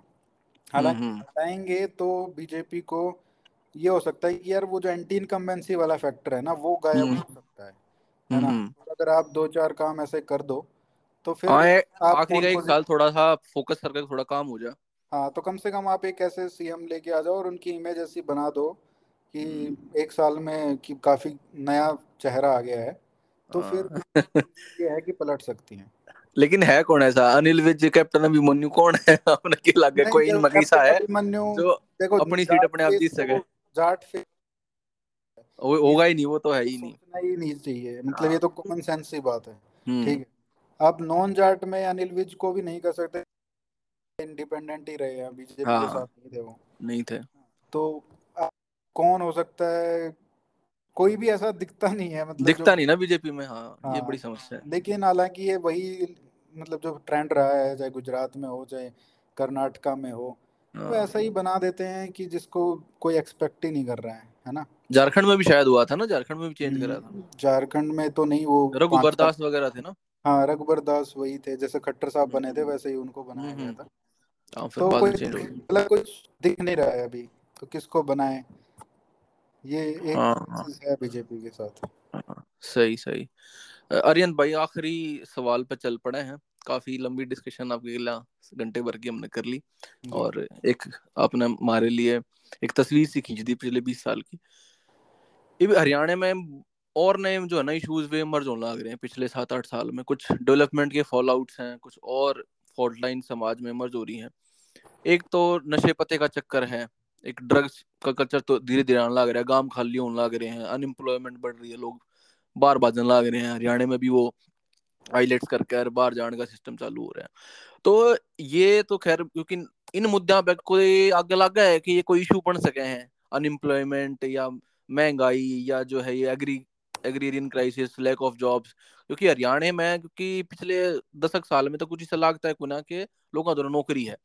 तो यो रास्ता पॉलिटिक्स पकड़ सके है। एक तो यो हो गया यो, जो करंट इश्यूज़ है और दूसरा है कि वो आइडेंटिटी ने लेके, जो बाहर वाले लोग इस एरिया में आने लग रहे हैं। तो जैसे पॉलिटिक्स हम महाराष्ट्र में देखे हैं, हरियाणा में हमने आज तक नहीं देखी, क्योंकि दुनिया आगे बसा है, भारत है। तो हरियाणा की आगे की पॉलिटिक्स जो है अगले दस, पंद्रह साल की, उसमें के लगा है आपने, के आइडेंटिटी न लेके इश्यूज़ हो सके हैं हरियाणवी आइडेंटिटी न क्योंकि हरियाणा में प्रॉब्लम यह रही है कि वो कास्ट रीजन में बटा रहा है एज अ स्टेट की आइडेंटिटी उसकी आ नहीं पाई। और ये जो बाकी इश्यूज़ हैं करंटली अनएम्प्लॉयमेंट हो गया ड्रग्स हो गया एग्रेरियन क्राइसिस होगी। तो कोई ऐसा है, आपने लग गया है कि जो इन सीरियसली लेके इन पॉलिसी मेकिंग पे ध्यान दे सके है? या सारी जो तीनों पार्टी हैं, वे इसी हैं कि बस कास्ट और अपना अर्थमेटिक लगाया और इलेक्शन में गए? या ये चीज़ भी आगे आने वाले टाइम पे कुछ रेलेवेंट फैक्टर हो? सके हैं जो ये ड्रग्स वाला इशू है, ये तो इस पे मैं क्या ही बोलूँ मतलब इतना बुरा हाल है। अभी हम्म हरियाणा में अब उड़ता पंजाब की बात हो रही थी तो उड़ता हम्म। हरियाणा वाले स्टेटस में हम जा रहे हैं। हम्म। अ, कहीं पे भी आप चले जाओ कोई सी भी डिस्ट्रिक्ट में चले जाओ वहाँ पे हम्म, मतलब गांजा तो ऐसा हो गया है जैसे सिगरेट से भी हाँ। कॉमन है है ना? और बाकी दूसरी ड्रग्स भी आ रही हैं चरस सब तरीके का मतलब हम्म। क्या ही बोला जाए वो तो इतनी सिचुएशन खराब है कि अभी पंजाब वाला लेवल नहीं पहुँचा है। हम्म। लेकिन मेरे को लग रहा है कि जो सिचुएशन है ड्रग्स वाली ये तो वाली है। हम्म। तो उसको मेरे को नहीं लगता कि अगर जब यूएस नहीं रोक पाया हाँ। उसको तो हम लोग रोक पाएँगे ये तो मतलब रोकेंगे हम। ये बहुत बड़ी प्रॉब्लम क्रिएट हो रही है। हालाँकि सबसे बड़ा जो दूसरा इशू है law and hmm. Order Punjab में जो भी शूटर निकलते हैं वो सारे हरियाणा के ही निकल रहे हैं आजकल मुझसे बड़ा कांड में आप देख लो ना ये जो गैंग हाँ। वॉर है पूरा। बिल्कुल। तो एक ये अखाड़ों वाले जो लोग हैं जो फ्रस्ट्रेटेड हम्म। हो जाते हैं जो जिनको चैंप मतलब आगे मौका नहीं मिलता हम्म। वो इन गैंग्स में भर्ती हो रहे हैं। तो ये तो वही है कि योगी मॉडल जो है हम्म। को लोग अब काफ़ी हरियाणा में पंजाब में दोनों जगह ही लोग मतलब उसको एस्पिरेशन की तरह देखने लगे हैं कि हमको भी योगी जैसा कोई बंदा चाहिए जो इनका सफाया कर सके। क्योंकि अभी ये कोई भी किसी मतलब मैं बात कर रहा था अभी लोगों से तो वो बता रहे थे कि झज्जर में किसी ने गोल्डी बरार के नाम से मतलब सुपारी मांग ली। तोरी बताओ। तो इस तरीके की सिचुएशन मतलब ग्राउंड पे हो रही है लोगों को परेशान किया जा रहा है और कोई खौफ हम्म। नहीं लॉ एंड ऑर्डर का। जैसे मैंने बताया ना कि पहले होता था कि अपने एरिया में जहाँ पे बैठा है जैसे होम मिनिस्टर अभी हैं वहाँ पे बैठे हैं तो उनको कोई मतलब नहीं है कि यहाँ की पुलिस क्या कर है। तो वो वाली सिचुएशन हो गई है। तो अब लोग ये डिमांड कर रहे हैं कि जैसे हुड्डा ने साफ़ किया था क्रिमिनल्स एनकाउंटर करके उस तरीके का तो ये एक सिचुएशन ऐसी है ये सोल्व हो सकती है। ना ये बहुत इजीली मतलब छह साल छह महीने एक साल के अंदर अंदर कंट्रोल में लाया जा सकता है। बात है अनएम्प्लॉयमेंट की। अब यार मेरे को काफ़ी उम्मीद है लोगों से जिस तरीके के लोग हमारे पढ़ रहे हैं लिख रहे हैं आ रहे हैं। प्राइवेट नौकरियों का जो कल्चर है वो शुरू हो रहा है। अब वो ये है कि कई लोग ऐसे बचे हुए हैं जिन्होंने प्राइवेट एजुकेशन उस तरीके की उनकी नहीं रही नहीं है। पढ़े तो वो एक पूरी जनरेशन है वो खराब हो गई है है ना? लेकिन अभी जो लोग निकल रहे हैं क्योंकि आप देखो मैं जब स्कूल में था तभी ये शुरू हो गया था कि लोगों में एक क्रेज था कि अपने बच्चों को अच्छे से शिक्षा देनी है। हाँ। और वो लोग बाहर जाके इंजीनियर बन रहे हैं ये कर रहे हैं वो कर रहे हैं। लेकिन आप कल्चर देखो कल्चर अभी भी और माइंडसेट अभी भी हमारे लोगों का यही है कि हमको सिर्फ़ सरकारी नौकरी चाहिए नहीं हाँ, बिल्कुल का मतलब ग्रुप डी की नौकरी ले लो लेकिन हम्म। पचास हज़ार की प्राइवेट नौकरी है वो मतलब एक्सेप्टेबल नहीं है बिल्कुल तो ये तो हमारे लोगों को चेंज करना पड़ेगा अगर आप हाँ। उनको मतलब पोटेंशियल से कम उनको कर रहे हो कि चपड़ासी की नौकरी ज़्यादा बेटर है हम्म। तो फिर आप वो एक माइंडसेट है यार वो तो अब मैं उसमें मतलब हमारे लोगों को ही देखना है कि किस तरीके से उसको बदला जाए मेरे को नहीं लगता कि जॉब्स की कोई कमी है हम्म। हरियाणा लेकिन लोग अगर बाहर से आके सारी इंडस्ट्रीज़ में सारे उसमें काम कर रहे हैं हम्म। ऐसा नहीं है कि इकोनॉमिक सिचुएशन हमारी खराब है पंजाब की हम्म, हम्म। यहाँ पे बहुत सारी इंडस्ट्री हैं बहुत सारी जॉब्स हाँ। हैं है ना जीटी रोड बेल्ट है पूरी कोई भी अपना व्यापार कर सकता है खोल सकता है अपने अच्छा पढ़ा लिख के मतलब एनसीआर में ही कितने सारे जॉब्स हैं नहीं है कि हम बहुत दूर बिहार में कहीं लैंड लॉक बैठे हैं इन्वेस्टमेंट नहीं है हाँ। मतलब हमको तो ये वो करना चाहिए थैंकफुल होना चाहिए कि हम यहाँ इस जगह पे हैं बाय लक हम्म। कि हमारे पास सब कुछ अवेलेबल है फिर भी हाँ। हम अगर कंप्लेंट कर रहे हैं कि हमारी बीस हज़ार की नौकरी नहीं लग रही है हम्म। और आ, सरकार नौकरी नहीं दे रही है तो हम्म। ये तो एक्सपेक्टेशन मेरे ख्याल से रैशनल नहीं है ये हमको माइंडसेट चेंज करना पड़ेगा शादी ब्याह में भाई अब लड़की वालों को चाहिए कि भाई सिर्फ़ लड़का सर वो हो सरकारी नौकरी वाला हो तो अब मतलब वही बात है कैसे काम चलेगा ये हम्म। है माइंडसेट का लेकिन मेरे को मैं काफ़ी होपफुल हूँ इस मामले में कि जो नई जनरेशन हम्म। आ रही है वो एक डिफरेंट माइंडसेट के साथ है और ये दस बीस साल का जो गैप है ना ये रहेगा हम्म। और मेरे को ये बिलीवेबल नहीं होता है सैंतीस परसेंट अड़तीस परसेंट वाला जो फिगर है अनएम्प्लॉयमेंट वाला इसमें कुछ ये ना कुछ मैं पता नहीं कितना कुक कुक कर रखे है यो मेरे भी। हाँ मतलब पता नहीं मेरे को अजीब सा है या तो यहाँ पे कुछ तो गड़बड़ है इसमें है ना? हाँ मतलब डेटा की प्रॉब्लम है या जो सर्वे कर रहे हैं वे कितने लिए काम है या उनकी डेफिनेशन की है अनएम्प्लॉयमेंट की। हाँ मतलब यूपी से ज़्यादा अनएम्प्लॉयमेंट अगर यहाँ पे है तो फिर और हमारी दिक्कत ये भी है ना कि हम छोटे काम और बड़े काम समझते हैं। अब प्राइवेट हम्म। जॉब कोई करना नहीं चाहता है ना? हाँ। मेरे ख्याल से भाई स्किल्स भी ना है मतलब हम उस डायरेक्शन में गए कोना कि अपने बड़का ना कदे नुका कि भाई कुछ मार्केटेबल स्किल सीख लो तुम। वो तो है ही नहीं ना या तो सरकारी उसकी तैयारी कर रहे हैं कि बस हाँ मतलब कंपटीशन के पेपर की तैयारी करने लग जा 12वीं कर बीए कर ले। 6 साल लगे रहे हैं। हाँ और लगे रहे अपना लाइब्रेरी में जा और जोड़ा ठा के चाहे ग्रुप डी का हो चाहे एलडीसी का पेपर हो 12वीं बेस का कोई भी। वो तो खैर एक माइंडसेट की प्रॉब्लम है लेकिन एक क्योंकि हरियाणा का उत्थान जो है ना अब हम देखे हैं कि हरियाणा के आदमी हर लेवल पर पहुँच रहे हैं। पर्सनली स्पीकिंग तो आप एक नेशनल लेवल का एक पॉडकास्ट या एक नेशनल लेवल की स्वराज्य मैगजीन में काम करने लग रहे हो तो इट वॉज़ मतलब एक बड़ी अच्छी मेरे लिए सुखद अनुभव था कि कोई अपने एरिया का आदमी भी इसी जगह बैठा है। नहीं इसीलिए देख कर है कि हाँ कि मतलब वो सरकारी नौकरी हम जाने लग रहे हैं लेकिन इसी फ़ील्ड दुनिया भर के हैं जितना आड़े के लोग होने चाहिए पर उसमें कोई नुमाइंदगी नहीं है अपनी उन एरियाज़ में। नहीं इसलिए मैं कह रहा हूँ कि बदलाव आ, आ रहा है और हम्म। आगे आगे ऐसा ही होने वाला है कि ये दस पंद्रह दस पंद्रह साल बिल्कुल। और मैं तो काफ़ी होपफुल हूँ। लेकिन जो सबसे बड़ी जो मेरे को जो सबसे बड़ी दिक्कत लग, मेरे को पोटेंशियल जो डेंजर लग रहा है यहाँ पे सब हम्म। चीज़ों में वो है ये जो पंजाब का जो प्रोटेस्ट कल्चर है ना हम्म।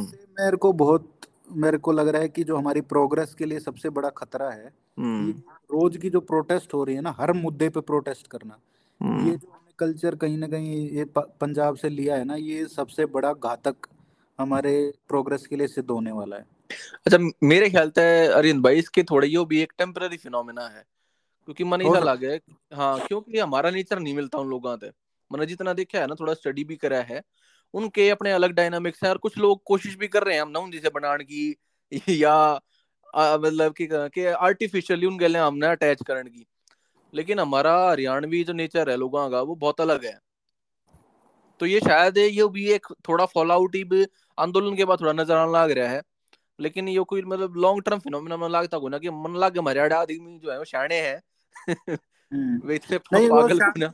शाणे तो हैं लेकिन अब दिक्कत ये है कि आप उसको अलाउ नहीं कर सकते कि वो एक तरीके से इंसेंटिवाइज हो जाए। अब देखो हम्म यार कुछ भी पॉलिसी आता है ई टेंडरिंग पॉलिसी है है ना? हाँ। इतनी उस भी रोड़े लग रहे हैं। क्योंकि ये सरपंच सारे के सारे अब तीस लाख चालीस लाख पचास लाख बर्बाद करके ये भी सरपंच हम्म। बनेगा हम एक करोड़ रुपये कमावांगे। और ये भी ई टेंडरिंग करनी पड़ेगी इन्हें तो इनके पास रहे फ़िल्टर है ना? हम्म। ये भी अब ऐसे लोगों के वो मोबिलाइज करना चाह रहे हैं अब ग्राउंड पे इसका कोई सपोर्ट नहीं है है ना? हम्म लेकिन फिर लोग बिना बात में इसको रोड ब्लॉक करना घेराव करना ये मतलब मतलब क्या सरकार के फिर एक वो हो जाती है कि यार कोई भी काम नहीं करने दे रहे है ना? हम्म। नेचर आ जाता है हालाँकि एक सच, एक अच्छी बात यह है कि पॉलिटिकल क्लास उसको ज़्यादा हवा नहीं दे रही है। हवा नहीं दे रही सही कह रहे हो। गिविंग स्टेटमेंट्स कि आप अपोजिशन को भी देखो हुड्डा साहब और इनको देखो तो आप वो ठीक है एक ट्वीट करेंगे एक थोड़ा बहुत स्टेटमेंट दे देंगे। लेकिन उसके अलावा कुछ ज़्यादा वो एक्टिवली जिस तरीके से पंजाब में होता है हम्म। वो नहीं कर रहे हैं। तो ये एक ठीक बात है। हालाँकि मेरे को ये सबसे बड़ा खतरा लग रहा है आपने जो कहा कि अगर टेम्परेरी है तो बहुत ही अच्छी बात है। और हम्म ये देखिए कि सबसे ज़्यादा ये जीटी रोड बेल्ट में हो रहा है। तो हाँ पॉलिटिकल उस एंगल से भी हो सकता है कि बीजेपी को डैमेज करना है उसकी स्ट्रॉन्ग वो वो वहाँ वो भी इसके पीछे हो सके कोई स्ट्रेटेजी हाँ। हाँ लेकिन ये भी एक एक तो मीडिया के दौर में थोड़ा वो और भी हो गया ना थोड़ा ये प्रोजेक्शन अपने आप ने दिखाना या आंदोलन जीवी वाला जो सारा सिस्टम है ना कि हम्म। रोज न्यूज़ में रहना किसी न किसी चीज़ के बहाने तो थोड़ा कुछ ऐसा भी एलिमेंट तो हुए है। लेकिन फिर भी बाय एंड लार्ज मुझे लग गया कि क्यों ना तो अपना बैठा बिगाड़ बिगाड़ लिया करती क्योंकि मैं कई बार पंजाब जा लिया लेकिन जो वहाँ की कंडीशन देखी मैंने गाँव में भी और बाकी शहरों में भी मतलब बड़ा बुरे हाल है। बहुत बुरा मेरे ख्याल था हरियाणा वाला ने कति भी आइडलाइज नहीं करना चाहिए मतलब the last state Haryanvi should think about emulating is Punjab. बिल्कुल बिल्कुल। मेरे ख्याल से थोड़ा बाहर निकलना चाहिए हरियाणा से थोड़ा इंडिया ट्रैवल करो तो प्यारा लगेगा मतलब अरे आप पंजाब में जाओ यार एक रोड बनाने के पास के लिए पैसा नहीं है उनके पास। बिल्कुल भाई साहब ऐसा हाल है मतलब रोड जो मतलब मैं हरियाणा में जो चौटाला काल की आप बात बताओगे ना वहाँ वहाँ भी भी ऐसे रोड है और मतलब उनके स्टेट हाईवे की बात कर रहा हूँ मैं।